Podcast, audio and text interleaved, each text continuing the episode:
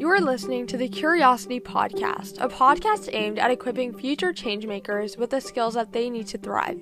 We discuss business frameworks, exponential technologies, mental health, and living the life that you want to lead.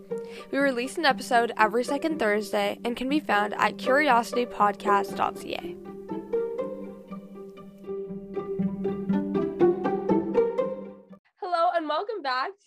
Curiosity Podcast. Today we are joined by Kimberly Liang, who is a 17-year-old cellular agriculture researcher going into the M&T program at UPenn next year. At the Cellular Agriculture Society, Kim is working with founder Kristopher Gasteratos to publish the first cellular agriculture textbook in the world to be published by Elsevier. At the University of Ottawa, she is working at the Pelling Lab to find media alternatives to fetal bovine serum for maximum growth of mice myocytes, fibroblasts, and adipocytes. So I'm excited to see what those really mean. and I'm very excited to get into all of your research. So if you want to add anything to that introduction or just say hi, go ahead. And I'm excited to get into our conversation. Okay, yes. Thank you, Nyla, for that intro. So, hi, everyone who's listening to this podcast. I'm Kimberly. And you've pretty much covered a lot of my cellular agriculture stuff. I've worked in the nonprofit space as a research fellow at the Cellular Agriculture Society, and you briefly touched on the stuff that I've been doing on the research in academia space at the Pelling Lab. Um, but I also worked briefly um, in the startup space as an intern, and I'm just generally really excited about food and technology. So that's kind of how I got into cellular agriculture.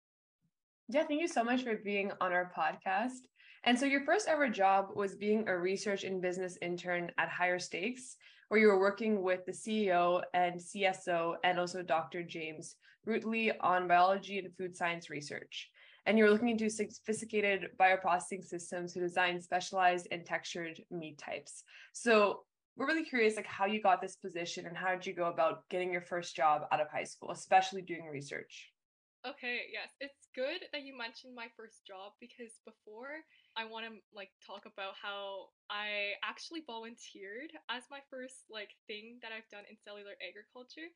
So I'd suggest for any like high school students who are interested in getting like a job in a tech space where you typically need a lot of experience to first just go about volunteering your own time and your efforts into building your own portfolio. So I actually first did work at the Cellular Agriculture Canada and it's like a nonprofit that uh, another student at TKS actually is now the director of. So uh, she introduced me to that, and I got some experience. And from that, I was able to get an interview for the Higher Steaks, is the company I worked for over the summer. So I think like generally just offering your services for free and learning skills first is a good like way to get your foot in the door.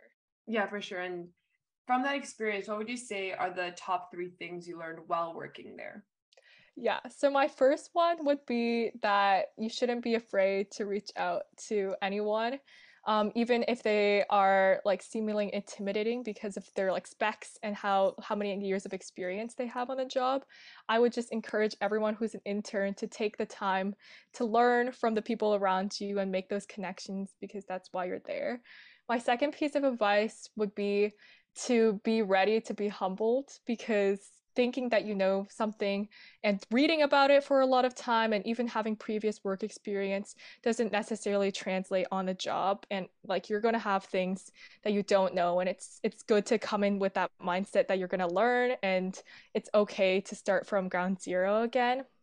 And then my third piece of advice would be to keep reading on your own time and to find ways like whenever you're done like a project that you just finished reflect on it ask your like mentors for advice and just keep trying to improve your skills throughout and ask for like uh, tips and also feedback so that you can get the the input you need to improve as well. Those are some great action items. And so during your internship, what exactly were you working on? Was this like cellular agriculture research? I know I was mainly just like, was it mainly just virtual research? What did that kind of experience look like for you? Okay, yeah. So my internship kind of had three different parts. The first section was mainly understanding the academia space and knowing how to do searches for them. So whenever I worked with the CSO during this time. So whenever the CSO had a like a specific problem she wanted me to tackle, I would just like dive into the technical aspects and give it to her and give my thoughts and ideas. So it was like more just like a research part. And then my second position was with the uh, head of the bioprocessing. So that was trying to design um, like a bioreactor. So in the cultured meat, like if you're not familiar how cultured meat works, essentially you take cells, you give them like some media, like nutrients, fats, all of that that they need to keep growing and then you put them in a scaffold and then you put them in a bioreactor so that they can keep proliferating quickly at a fast pace so you can get the your like final product of meat. So the bioreactor provides the right like environment for the cells to divide um, at like a cheap rate. So that was my my like task essentially to dive into that space go into like a specific problem that Higher Steaks was working on. So Higher Steaks is a company and they're trying to do pork belly and bacon from like just cells. So I was working on that and I wrote like a little paper at the very end, a three section paper on how like the company could address that. And then my last part of the position was working with the CEO directly and I was doing like the VC investor side, so the business part. Okay, very interesting. So cellular agriculture, you were working on it for a specific meat, but it's basically growing animal products from cell cultures instead of livestock. And how exactly did you get interested in this? Because this was obviously, you know, your first role was working with Higher Steaks, but we know how you got the role. We don't know like what actually sparked this interest for you and how did that influence what your last few years of high school looked like as well?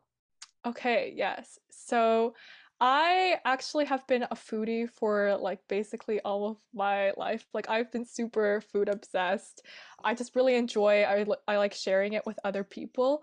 But then starting from like school, I would say we were always told like, "Oh, the food industry has such huge environmental impacts."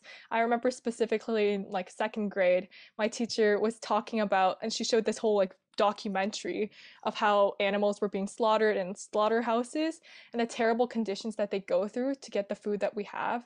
And i always was like why is it like this? Like why why can't we produce food more sustainably? So that like seed was always planted in my mind but it wasn't until i was in like the knowledge society and that's how i first heard about cellular agriculture and I was like really intrigued. So I learned by reading papers, I was watching videos, reaching out to experts in the field.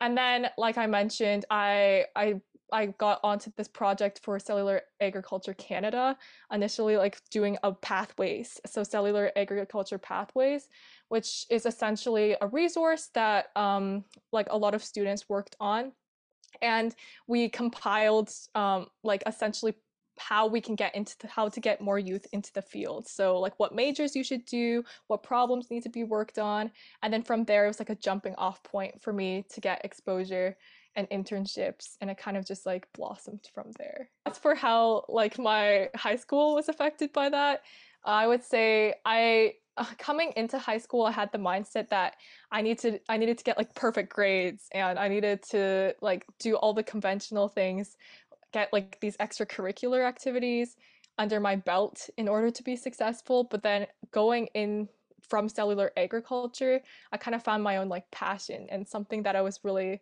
into that I would spend time doing just for the sake of learning instead of trying to get some sort of like external validation. So it just helped me reform my mindset for learning. Can you explain what cellular agriculture is to our listeners that have not like heard it yet, just like in brief simple terms? Yes. Okay. So cellular agriculture has two different sections that you can break it down to. So the most common one that we talk about is usually like cultured meat, which is essentially making the same meat like pork, beef, like anything essentially that you eat on the typical day, fish, poultry, that kind of things. Like the same exact meat down to the molecular eh, level, but you use the stem cells or like a cell line and you do it in a lab. So you don't have to kill any animals, but you still get the same product and it tastes the same. But then there's acellular agriculture, which is like milk, it can be honey, it can be like a lot of different things, and it, it doesn't involve any cellular like living cells, but you still have like you can produce meat products. So essentially, cellular agriculture is getting meat products, but without killing any animals or involving them in a minimal process. That is super interesting to hear about. And I know you know so much about cell ag because I've watched you give talks on it. So definitely, if you're listening into the episode and you want to learn more about cellular agriculture and the science behind it, Kim has done things on that as well, going more technical, which is really interesting. And I know right now you've transitioned from a few other jobs in this space to now being a research assistant at the University of Ottawa. So, what exactly are you working on here? I know I mentioned it in my introduction for you, but it may have sounded like a little bit of gibberish because there are some complex words in there. So, can you explain what you're doing uh, in this role and also how you transition to this role? Yes. Okay. So, it kind of stems down all the research that we're doing there to the growth media, which is a portion of the process. So I kind of like mentioned it briefly before, but the growth media is what you give the cells in for them to proliferate without them being in like an animal body. So they usually incorporate like a, a certain amount of fat, some blood, and like those kind of things, so that the cells have what they need to keep growing into the structure meat that you want at the very end. But the biggest problem in cellular agriculture right now, in order for us to get like the cultured meat on our shelves, is that it's super expensive. So media is really expensive and also it usually derives from fetal bovine serum or FBS, which is essentially baby cow blood. Um, which isn't ideal. It's not very ethical because you don't want to keep killing baby cows in order to create artificial meat. Like that kind of defeats the whole purpose. So what we're doing at the lab, I'm doing it with an amazing researcher. Um, her name is Nikki, and she essentially is like working on a project where you do you make media with the growth factors needed to proliferate the cells and make sure that you have cultured meat but without fetal bovine serum and in a more affordable way so the like different types of cells, so the myocytes, adipocytes, the things that you're the fibroblasts, the things you were mentioning at the beginning, those are just different cell types like muscle, fat, and like connect pre-connective tissue that we're trying to work on having this media work so that they grow and proliferate.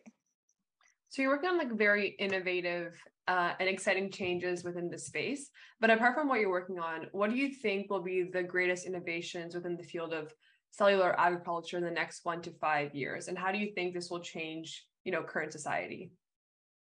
Okay. I actually think a lot of the work will have to do with consumer acceptance in the field because a lot of people have potentially like some biases towards lab grown meat. Like when you hear the word lab grown meat, it doesn't sound the most appetizing. You know what I mean? Like no one really wants to eat anything that's grown in a lab. And that's what we're working on at the Cellular Agriculture Society. It's education towards the field. So there's like obviously a lot of companies in the field who are close to having their their like products on the market or some who already have like just they already have chicken nuggets in Singapore that are approved to be sold. But like for this field to really succeed, I think it has to do with getting people educated on the benefits of cultured meat, trying to get the price down so that people can afford it, and then just generally like building interest in a market in that. So I'd say like culture, like consumer acceptance and a culture shift is really important. That makes sense. And I think that's also what you're working on with your textbooks, like scientific communication, all about changing the consumer mindset and raising awareness around this field. So, can you tell us a little bit more about the textbook and how do you get started in creating this this textbook? Because that's very interesting to me, and I'm curious as to to how you you started working on this and what made you want to pursue this project. Okay, yes. Actually, I first want to preface this textbook, I'm just like a small little like piece of the puzzle for it. There are 90 different authors already like on the textbook and it's been in the works for a really long time. but it, Cellular Agriculture Society, Kristopher, he first started a project for the textbook in 2018, actually, with Elsevier, so that it would be published to educate people about the field, everything about it, like the science, the business aspects, the consumer acceptance, how like other organizations can be a part of culture meat as well. So, like, there were tons of people in the industry uh, who were consulted while making the textbook and they wrote chapters.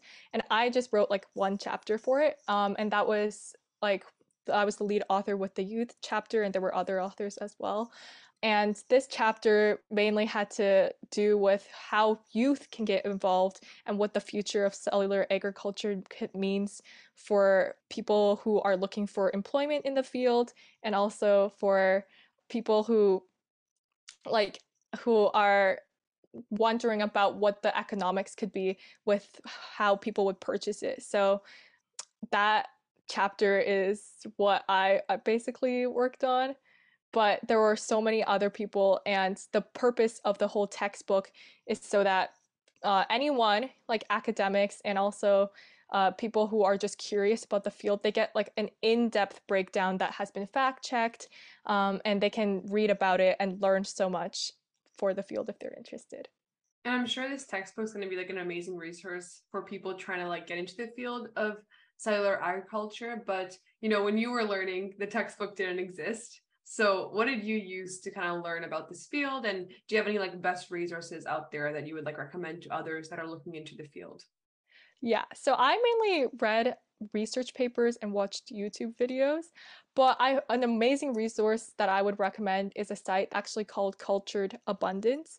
And what they've done is they've summarized some of like the biggest companies in cell like their patents and how their technology works.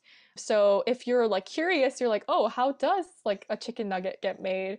And what like technology is this company using? Sometimes they break them down like detailed and it's like really easy to understand versus the like 100 plus pages that you would typically read if you were to try to look at a patent. Another resource that I recommend is just going on like Medium and searching up articles because a lot of youth have actually taken the time to break down like the technology and like explain it in like simple to easy words. So that that would be like my first starting point and then past that you can reach out to other people and learn about it that way by just like getting involved. I love that advice. Yes, there are so many resources now to learn about like any topics of interest. So having a few really nice resources to start with is great before you branch off, start reading papers and things like that. There are a lot of starting points, even if it seems like the amount of resources can be overwhelming on the, the internet. And something else we wanted to ask you about was, you know, this balance because you were a very active high school student outside of school and inside of school, and you're also planning universities in grade 12. I know grade 12 can be a very hectic year. So, can you tell us a little bit about like how you did go about balancing um, like high school and applying universities and your cellular agriculture re- research uh, and any tips that you would give to people trying to manage their time, especially in grade 12 busyness? Yes. So I feel like busyness is something that we all kind of like have to deal with at certain points in our, of our life. Like there are going to be times where you feel like like the work that you have on your plate is overwhelming and you can't really handle it. But I I just that whenever like those times hit for me, I always am reminded that like everyone has like 24 hours in their day. Like the biggest CEOs have that time, and so do you as a high school student. So it's more about like not trying to limit the amount of things that you do based on the time you have, but trying to use your time effectively. So the way I do that is I try to spend less time like on distracting things that I don't think are adding value to my life. Like I deleted social media and I know not everyone has to go that route, but like even shallow things that you're doing in your life, like spending too much time responding to emails instead of doing work that actually like makes you happy and makes you like drives you the first step is being mindful of how you're spending your time. And the way i did that was just like tracking everything on google calendar. I know some people do it manually. But then also being uh, like upfront to all your activities and like everyone who's involved in them to about like how much you're willing to commit to every everything. Like it's important to reflect on what brings you joy and what doesn't and then pick the ones the activities that do bring you joy and like really go deep in them because you're going to get the most out of it and it's also fair to the people who are like also in that activity that you are 100% whenever you show up but other than that i would just say like try to use your time effectively by like going deep and trying not to have like too many things going on. So when you're working on like let's say I was writing my textbook, when I was writing my textbook, I wasn't thinking about like responding uh, to someone on like social media or like I wasn't thinking about like what I was going to eat the next day. Like try to like be in the moment so that you can use your like concentration effectively and then you don't have to spend more time like doing something you can like cut down and then fit everything yeah, definitely. Those are like great tips. Another thing you have to like learn how to do grade 12, I feel like more often than not, is that you have to learn how to make decisions as to where you want to apply for, you know, university. And so you made the decision to apply for early admissions at UPenn. And then you also like look into the M&T program. So can you like talk about like why you made the decision of applying early for UPenn and like any like, you know, pros and cons you learned along the way? And then also like what drew you into the M&T program? Yes. So I feel like for applying to universities, you see often on the like YouTube videos I applied to 20 video like universities and this my like decisions reactions.